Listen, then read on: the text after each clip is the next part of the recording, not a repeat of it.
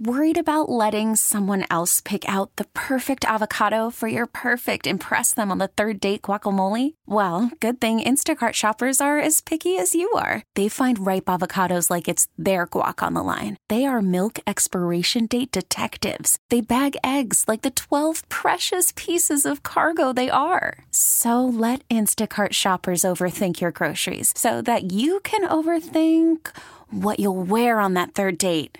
Download the Instacart app to get free delivery on your first three orders while supplies last. Minimum $10 per order, additional term supply.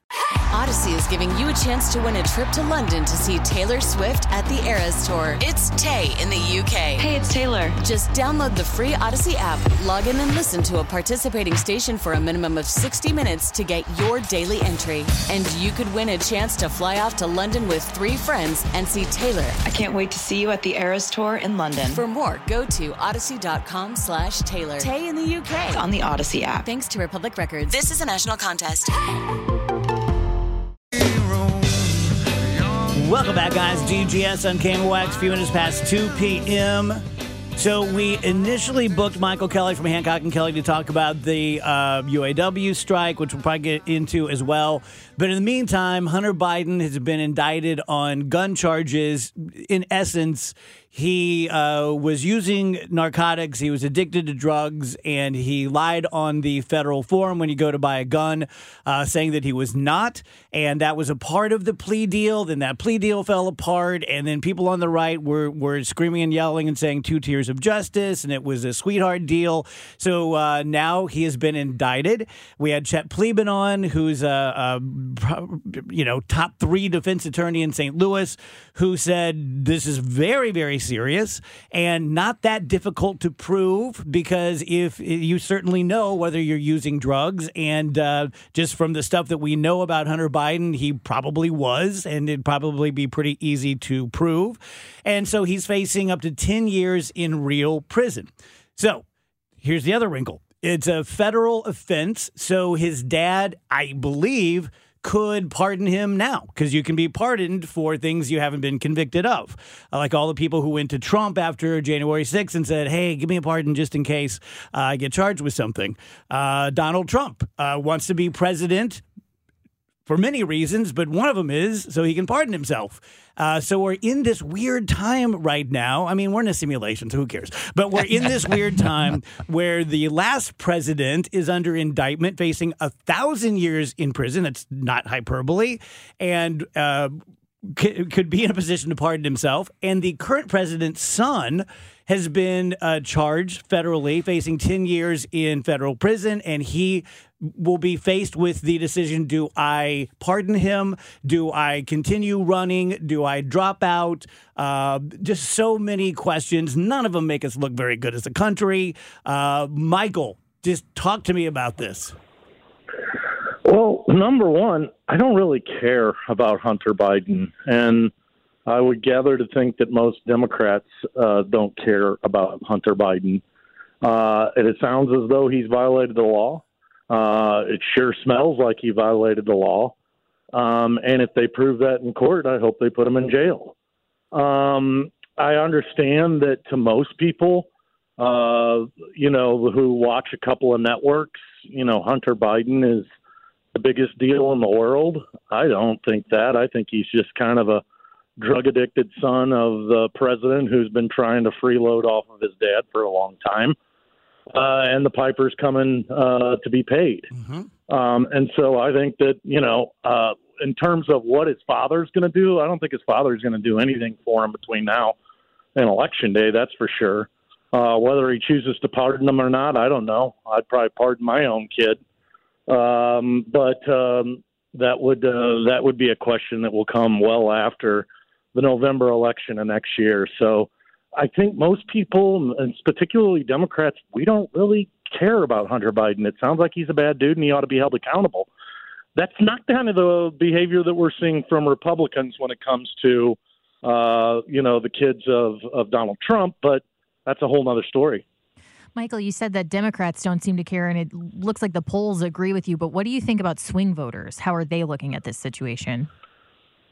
Well, I mean, it's not good, um, but yeah, I, you know, first I'd like to meet a swing voter. I'd like to meet one of these people who hasn't decided between, uh, you know, Donald Trump or Joe uh, Biden. I just wonder if they even have a pulse.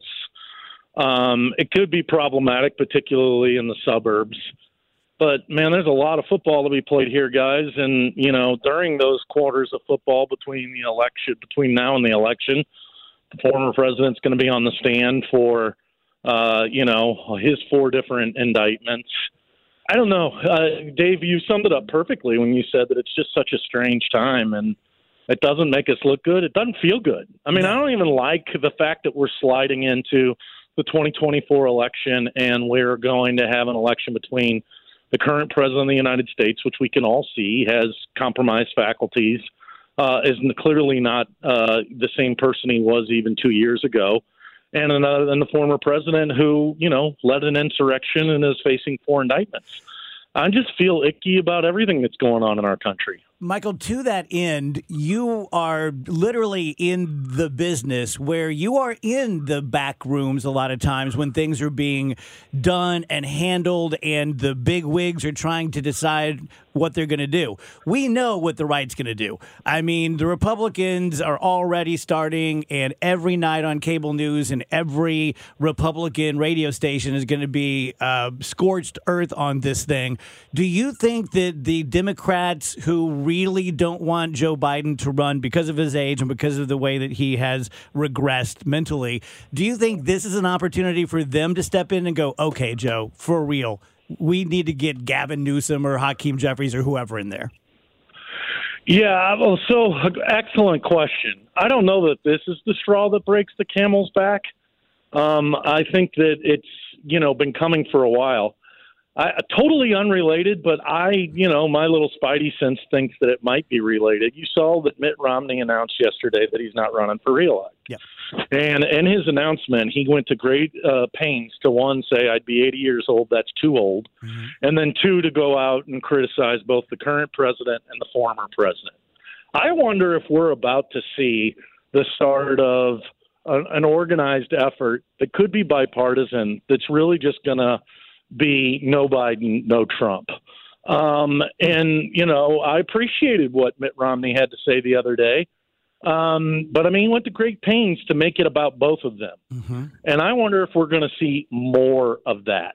Yeah. In terms of getting into a room and dealing with the, you know, uh, those days are long gone. Um, in terms of you know smoke filled rooms with party bosses that could make decisions. Mm-hmm. Um, you know, uh, it's just those days are long gone, and I think that you know Joe Biden is the only one who's going to be able to make this decision. But I, I think any Democrat who looks at you in the eye and tells you they're not worried about the fact that the the current president uh, is running for reelect and everything's going swimmingly yeah. is lying to you. So, uh, okay, Michael, I, I I think you'll get this analogy. Remember when we were kids and we would be like at somebody's house and we're in the basement we're jackassing around and we're screaming and yelling and then a lamp gets broken and the door comes flying open and a dad walks in and then he lays down the law and everyone starts flying straight are there any dads on the left sure. or the right who can step in, whether that be a billionaire mega donor or someone who we don't, the Illuminati? I mean, I know we're dealing with presidents here, but is there anyone who can open that basement door and go, yeah. Hunter, you get. You- Excellent. Excellent question, Dave. Uh, and the, on the right, I don't know that that exists. Um, if that fire alarm hasn't been pulled or that lamp hasn't been broken yet, where there could be an adult that would come in the room, uh, you know, I don't think there is an adult, uh, and I think that's one of the biggest problems the Republicans face. Undoubtedly, uh, Barack Obama is that voice on the on the left. Ah. Uh, could he be the person that goes to Joe and say, "Hey, Joe, this isn't working"? Um, potentially, yes. He has most of his former staff are playing some type of a role in the current administration. Hence, the reason I think things are, you know, the the, the ship is still moving as opposed to when pr- Trump was there and it was in chaos. Uh, I you know I I think that that man probably could play a role. I I still believe to this day his invisible hand played a role in uh, James Clyburn endorsing uh, mm-hmm. the president down in the Georgia primary or the South Carolina primaries and mm-hmm. helping him win, and then it was over with. So uh, you know, if if Barack Obama is a genie or a fairy. I hope he comes and pops out of that bottle soon and makes this thing happen because it's uh, it's very unsettling. So uh, you are very involved with labor, and uh, as your dad was, and the UAW strike, uh, not unprecedented, but very, very rare. How close are we, and what are the ramifications if they actually do strike? Well, we're within uh, hours of them potentially striking, and I can't blame them, Dave. Uh, and this is a situation that corporate America has made for themselves. And I encourage you all to think back just a couple of weeks ago when we watched this go down with UPS. Uh, for the longest time, particularly in the auto industry, we've watched the corporations come and say, hey, we can't make raises. We're going to have to take jobs to Mexico. If we do, we're going to have to go chase the cheapest labor, et cetera, et cetera. And they've done that for over a decade. Wages have stayed flat for auto workers for 10 years. What's happened in those 10 years? Well, the auto companies got billions upon billions upon billions of our tax dollars. Also, what's happened during that time is we've seen CEO pay go up and rise, rise for the uh, the all the folks at the top of the thing, the chart. So now these guys, who women and women who've been sitting out there for ten years, have been you know they watch TMZ, they watch regular news, they see everybody getting rich, yet they've been taking one for the team. Uh, and they've had enough, and I, I can't blame them. And it couldn't be a better time for workers because they in the past labor's always had the voice of fellow people who were out there uh, taking their showers after work before they go you know after mm-hmm. work rather than before mm-hmm. but now we're starting to see middle management take it in the shorts mm-hmm. we're watching some of the large corporations continue to pay the folks at the top more plead that they can't afford to do this we can't afford wages et cetera et cetera the the labor cost of building a car is minuscule in compared to what they are spending on everything else, uh, including uh, importing of uh, materials, uh, advertisements, etc. And so I think the workers just had enough, and I don't think that this is the end of what we're going to see in terms of workers standing up. The Teamsters laid the foundation with UPS; they were successful.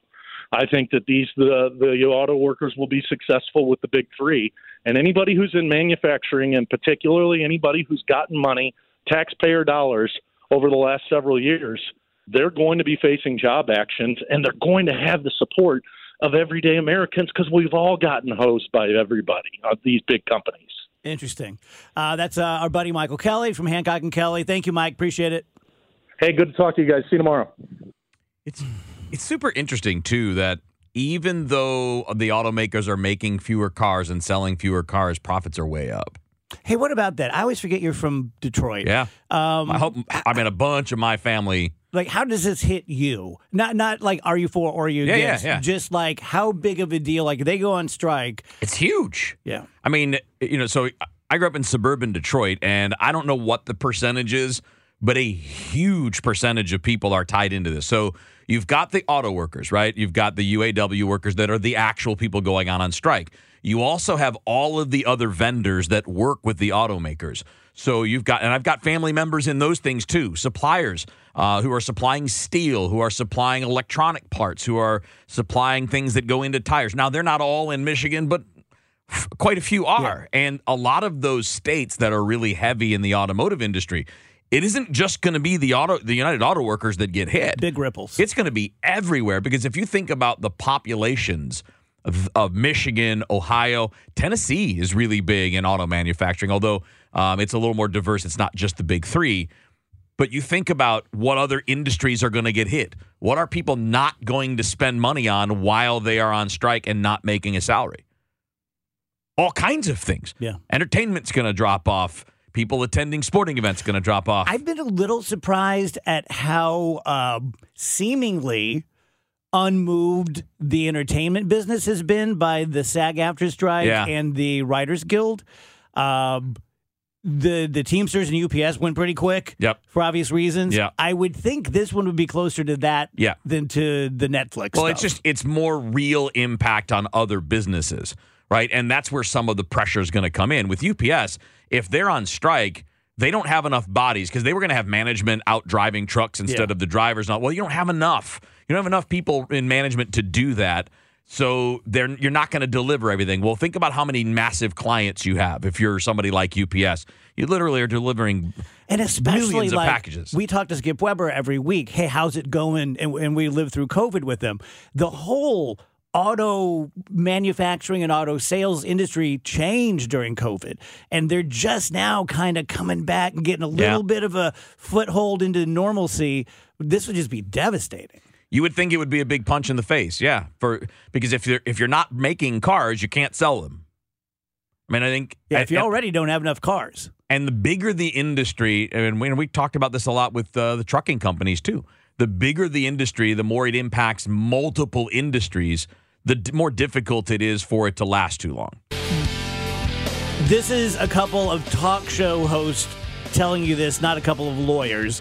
But Wheels was looking at the federal guidelines on this Hunter Biden crime, and if you go to uh, uh, to apply for a, a gun, that uh, you can't be on drugs, and and like, okay, we all get that, but I'm like, well, what about pot? And Wheeler's like, well, pot's probably okay because it's legal, but then it's it's still federally Yeah. uh, illegal. Yeah, I, And yeah. so, so possibly, and if someone knows this, like if a, a gun store owner or something, that if someone uh, legally, recreationally, or medically uh, in the state of Missouri uses gummies or smokes weed or whatever it is, and you're perfectly legal in the state of Missouri, but you go to buy a gun and they say, "Do you use pot?" On a, you know whatever the wording is, and you do, and you say no, then you could be you've just committed this crime. you just committed this crime. Yeah. So I'm just looking at the ATF's document. This is the application itself. It's the application for a federal firearms license. And it says, Are you an unlawful user of or addicted to marijuana or any depressant, stimulant, narcotic drug, or any other controlled substance? And then under that, in big bold letters, it says, Warning. The use of or possession of marijuana remains unlawful under federal law, regardless of whether it's been legalized or decriminalized for medicinal or recreational purposes in the state where you reside. So you're this is a federal application, which means under federal law, you cannot use marijuana recreationally So and, if you and use get this get the license. legally Yeah. in the state of Missouri, you can't buy a gun. That's what this reads. Unless I'm misreading, but that seemed pretty clear, didn't it? It says marijuana use remains unlawful under federal it law. It would certainly make me nervous to say no. well, and if you said no, you're you're lying. You're lying on this application. And if you say yes, they're gonna they're probably gonna. I, my understanding of that language is they will reject you. You will not get the uh, firearms, the federal firearms license. That I mean, that's how, did, it how does did it, get crazier? Could it read any other way? Yesterday we had aliens with embryos in their eggs. how did today get crazier? what a time to be a talk show host. I don't even know why I show prep.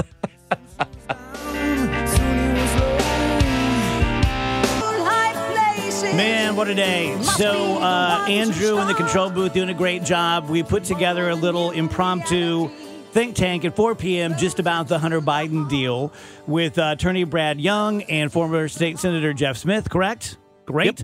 Um, and we've just kind of been doing our own uh, research here because uh, I That sounds bad when you say it that way. yeah, it does. We're doing it? our own research. I said uh, We're making stuff up. I, I'm I'm actually reading articles. um, but I said, well, this doesn't apply to like pot, right? We're talking about heroin and crank and all stuff like this. But it does, the best we can tell.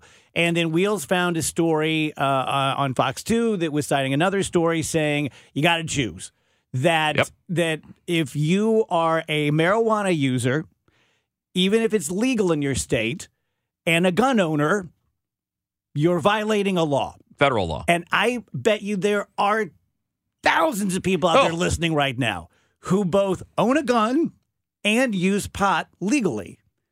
And that's really scary because Yeah. before today, I would have never thought twice about it. Yeah, I mean, if you're thinking about, there's 23 states where marijuana use is legal, so we're talking. We have to be talking about millions of gun owners. Yeah. You have to be just by the odds of it.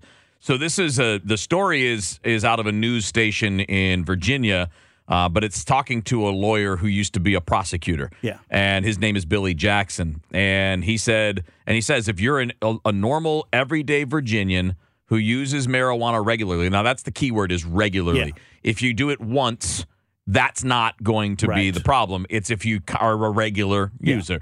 Uh, he said, but if you're doing that either lawfully or unlawfully, it doesn't matter. Says you cannot possess a firearm because under federal law, as you point out, it is still illegal to even possess marijuana. So So if you possess a gun and marijuana, that you are committing a crime according to this lawyer and based on what we read in that application. I mean, right on the application, it very much says, Yeah. you know, right after it asks you if you're using any of these things, hey, reminder, even if pot's legal in your state, uh, it's not federally legal, and this is a federal application. yeah. I- I'll be right back. Gotta go take care of some stuff. I gotta go call Jay Greenberg. Um, Eric used to work at a gun store. He can uh, shed some light on this. Hey, Eric.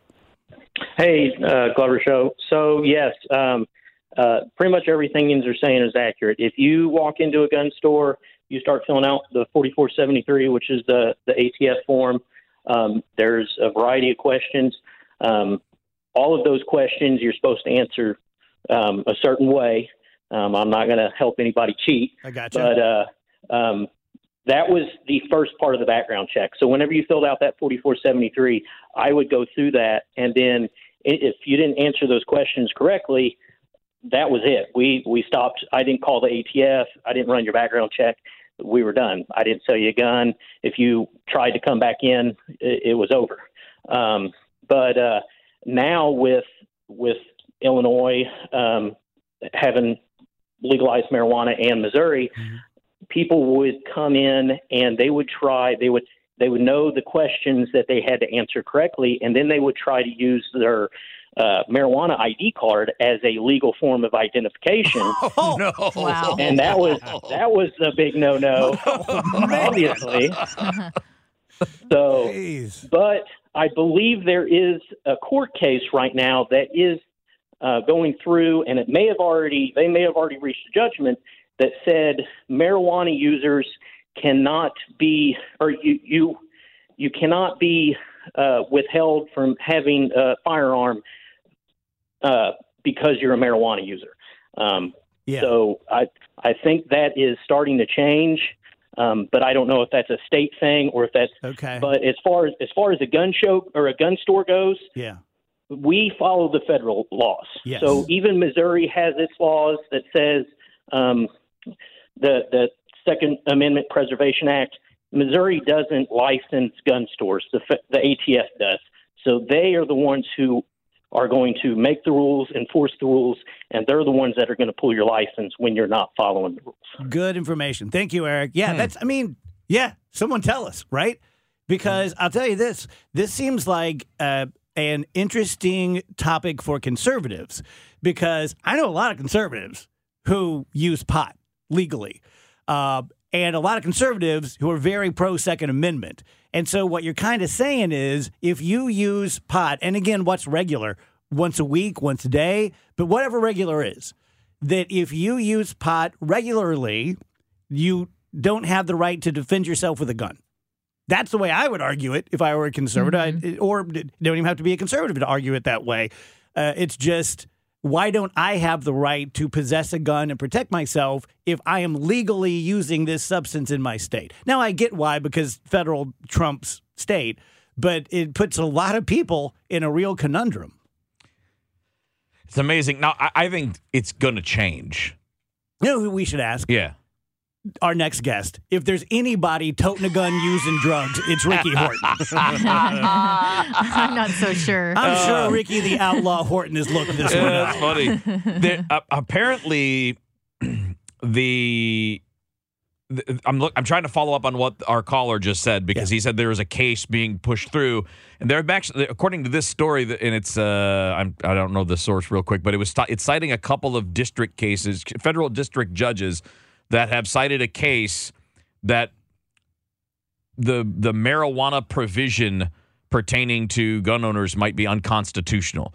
So I mean, again, I think that It's going to Yes. change. And if it and, and I like we were talking about it during the break, I'm sure it's the thing that they're not like investigating for this. Yeah, I doubt people are chasing these people down. I think it's gonna it's an it's a thing that if they find it while you're being investigated for something else, it's going to be a charge that's added Right. on to you. I can't imagine that they've got the resources to be like sniffing this out all the time. Well, I mean, just think about it.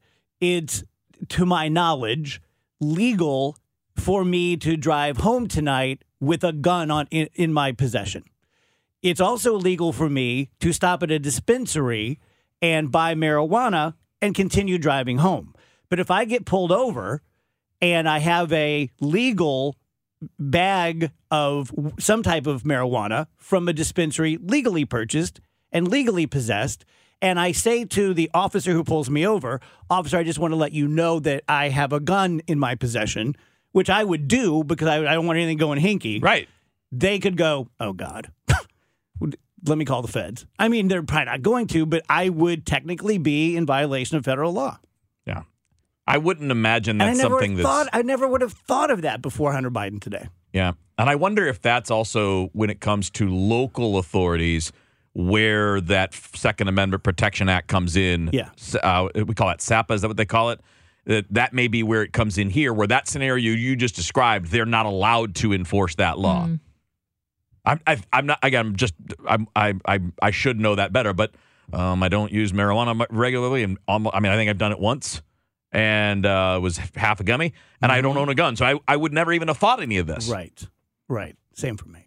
Um, Yeah, he was kind of high road in there. Wasn't No, he? no. yeah, he I really mean, dunked, didn't he? I was super ignorant. No, it's not a high. If I was on the high road, I would be on the other side. Uh, I remember that day you did the half a gummy. He ran Yeah. around this place in a diaper.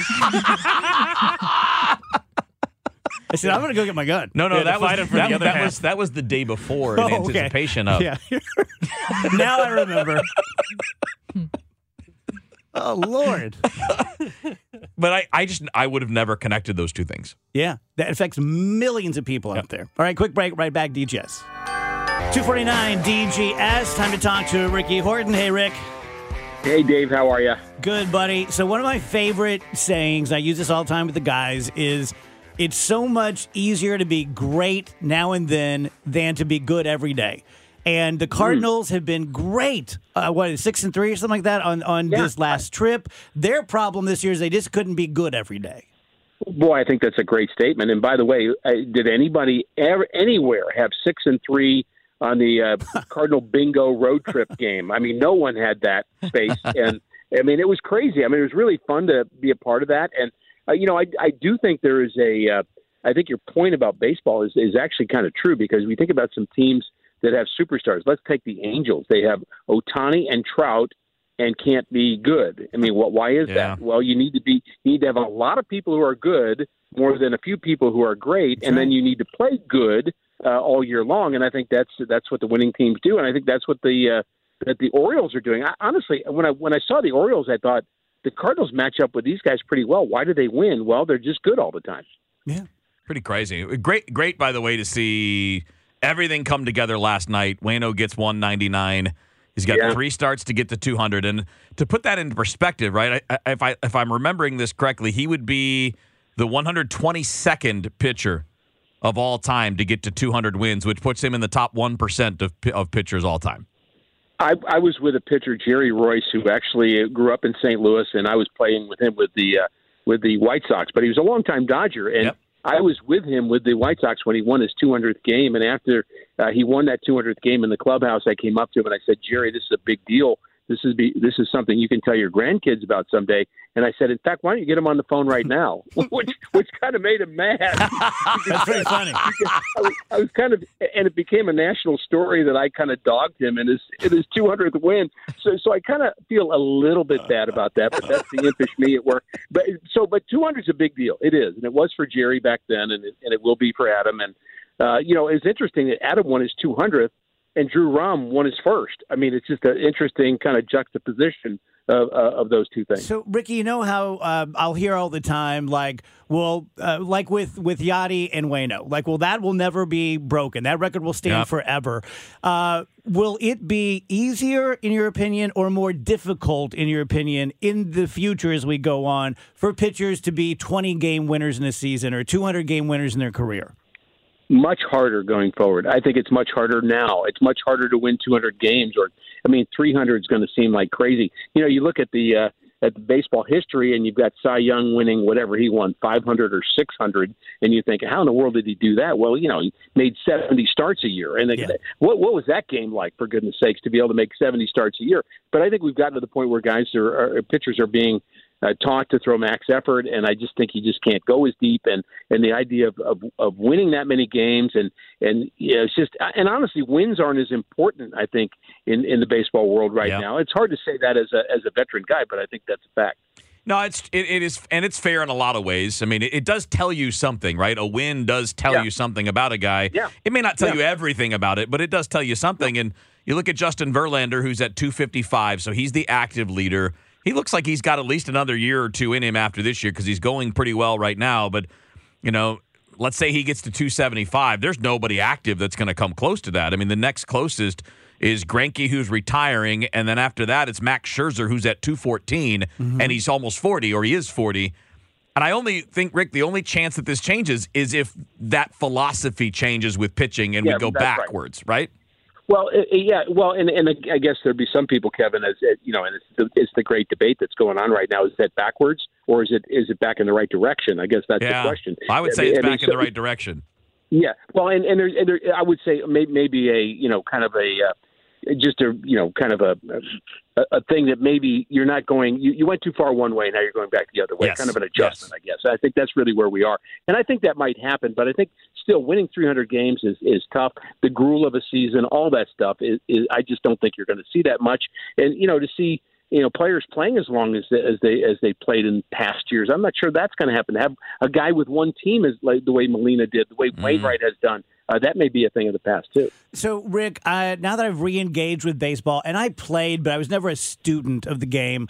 Now that I've re-engaged, and I get kind of the idea, you look for your starter to go five or six, then you have your middle guy, then you have the closer, blah blah blah.